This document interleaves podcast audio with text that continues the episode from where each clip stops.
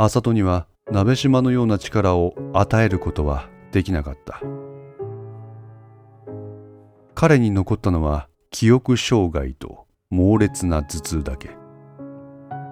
当一の患者へのテストから安里の末路は見えている。耐え難い頭痛、記憶障害から解放されるために自死するのみだ。結果的に光貞は安里に死をもたらす死神となったのだ。ナイトを救う方法を探してたんじゃないのか、クイーン。ナイトが催眠の副反応にもだえ苦しむ姿、それを作り出したのは自分だってお前言ってたよな。まあでもお前は悪くはないさ。ナイトが勝手に望んだんだ。お前はそれに応えただけ。答えて催眠をかけた結果ああなった。ナイトもそれは理解している。でもそれはあいつが本当に望んでいた結果じゃねえよな。あいつは警察への復讐を遂げることを本当は望んでたんだ。だったらその復讐が果たせそうなチャンスを逃すな。今目の前に世の中をガラガラポンしようとしているやつがいるんだ。チャンスだろう。俺らみたいなちっぽけな存在が何をできるっていうんだ。できっこないことを無双して越に浸ってても現状はちっとも変わりやしないよ。そういう諦めの良さが世の中を変えることに何の役にも立たないことくらい賢いお前ならわかるよな。この久我のメッセージには光貞は反論できなかった。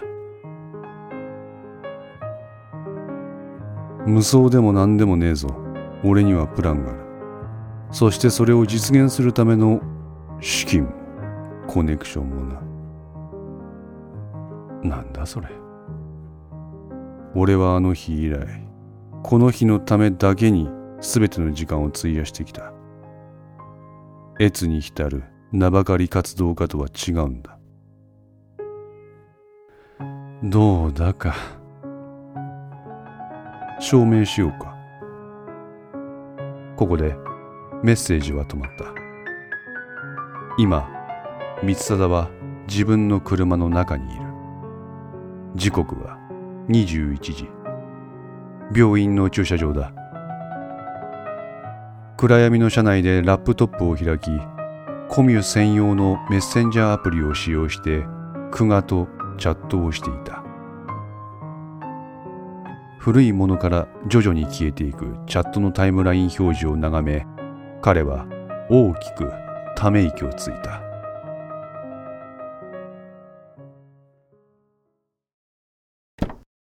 突然車の助手席のドアが開かれ、目出し帽をかぶった男が乗り込んできた。流れるように胸元から拳銃を取り出した彼はその銃口を光貞の口に差し込んだ。あ、あ、あ。こういうこともできる。久我からメッセージが届いていた。恐怖しか感じない。目からは涙があふれ、口からはよだれが滝のように流れ落ちる。いつでもできるんだ。ただやんないだけ。あ、どう？無双かな。光貞はパソコンを指さして久我に返信したいと精一杯のジェスチャーで伝える。しかし男は光貞の口からは銃を抜かない。そのままの状態で返信しろという。ごめん、僕が悪かった。この文章を打つとしばらくして助手席の男の携帯が鳴った。それを受け目出し帽の男は光貞の口に突っ込んでいた銃を引き抜き、音もなくその場から姿を消した。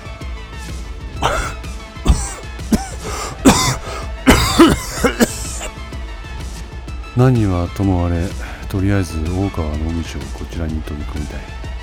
だからいい方法を教えてくれないか。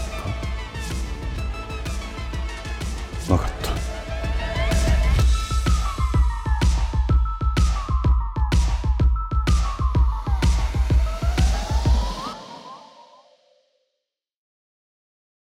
随分と思い悩んでらっしゃるみたいですね、クイーン。だったら継続した方がいいんじゃないですか。このままナイトとビショップを観察し、実験の結果を見守るって具合に。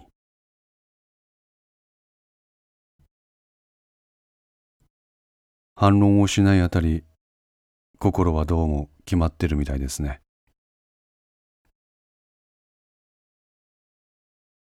一度この世界に足を踏み入れたら、ね、クイーン。わかってますよね。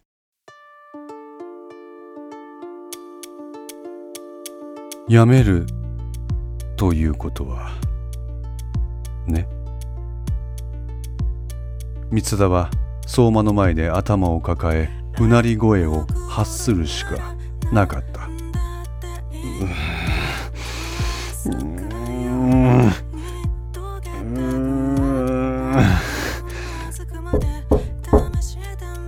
大山です。相馬さんいらっしゃいますか？